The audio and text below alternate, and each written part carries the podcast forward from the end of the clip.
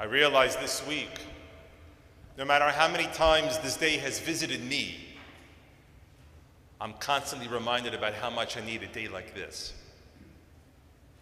At this moment of Ne'ilah, when the day is waning and my need for food and water seem weaker than any time over these past 24 ish hours, I remember why we do this. I understand why, from yesterday at sundown, millions of people around the world, like you, abstained from eating and drinking and physical intimacy. Many of them wore white. Others wore white robes, such as I wear. It's called the kittel. And over the course of the day, we also recited a series of confessionals. And there is an unavoidable conclusion staring clearly at us. The white robes are burial shrouds. The confessional is a variation of the deathbed confessional that I personally have said over many a person as they have taken their last breath. The prohibition of eating and intimacy. It all approximates what happens when we are no longer alive. For all intents and purposes, today has been a dress rehearsal for death. I admit, I admit that most people including many Jews, think of Yom Kippur as a 24 hour, 25 hour caffeine headache capped off with a lox and bagels binge. But at its deepest level, it's also a dry run. It is the one day of the year when we are asked to look at our mortality clear in the face. So tonight, our question is simple Why is anything here?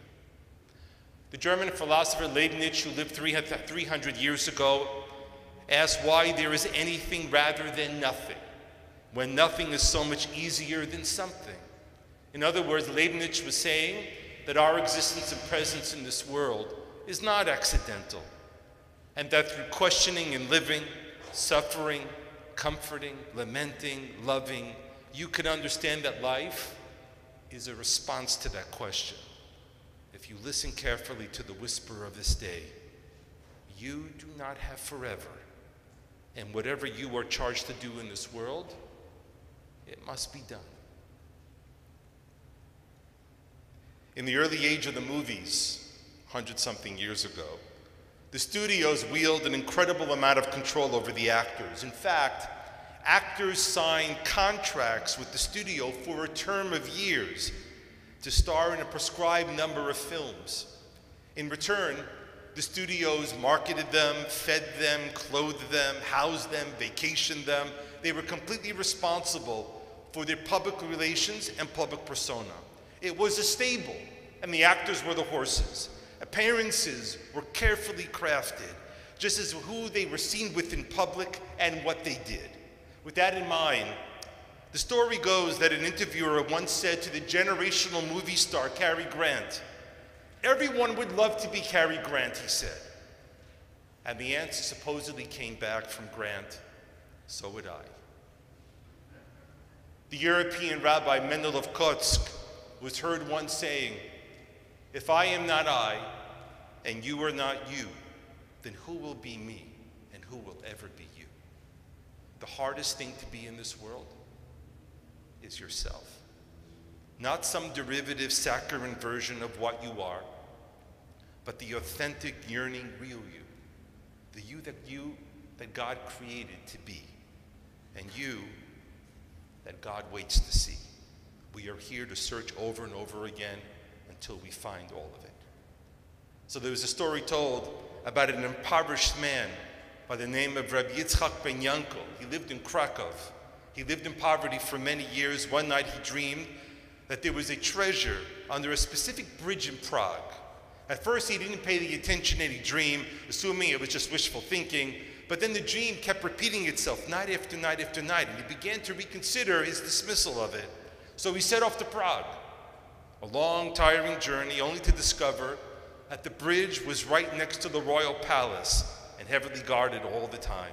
Soldiers marched up and down, alert and ready, looking for any kind of trouble that they might see. So digging under the bridge was clearly not a possibility. But Reb Yitzchak was not going to give up that easily.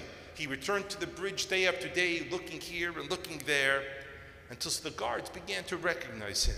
They became curious. Why do you come to the bridge every day? They said. And one of the guards asked him, Are you waiting to see someone?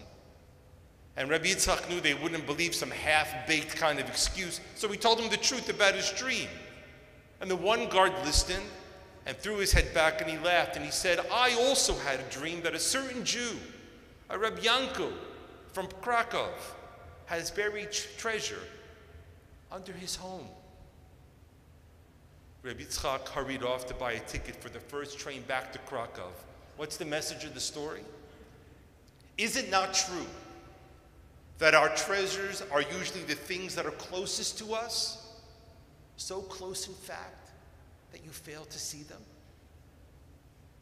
The psychoanalyst Jung once coined the term collective unconsciousness to refer to the part of the mind that are common to all human beings.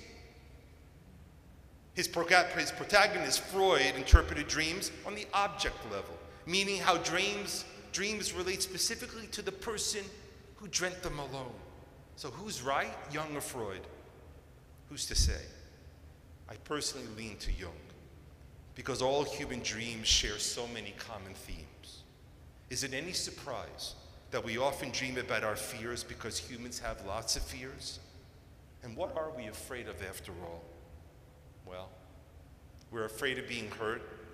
We're afraid of being humiliated. We're afraid of failure. We're afraid of success. We're afraid of being alone and we are afraid of connections. We're afraid to listen to what our hearts are telling us. We're afraid to be unhappy and we're afraid to be too happy. What did Oscar Wilde once said? There are only two tragedies in life not getting what you want and getting what you want. We're afraid of not having our parents' approval and we're afraid of accepting ourselves for who we really are.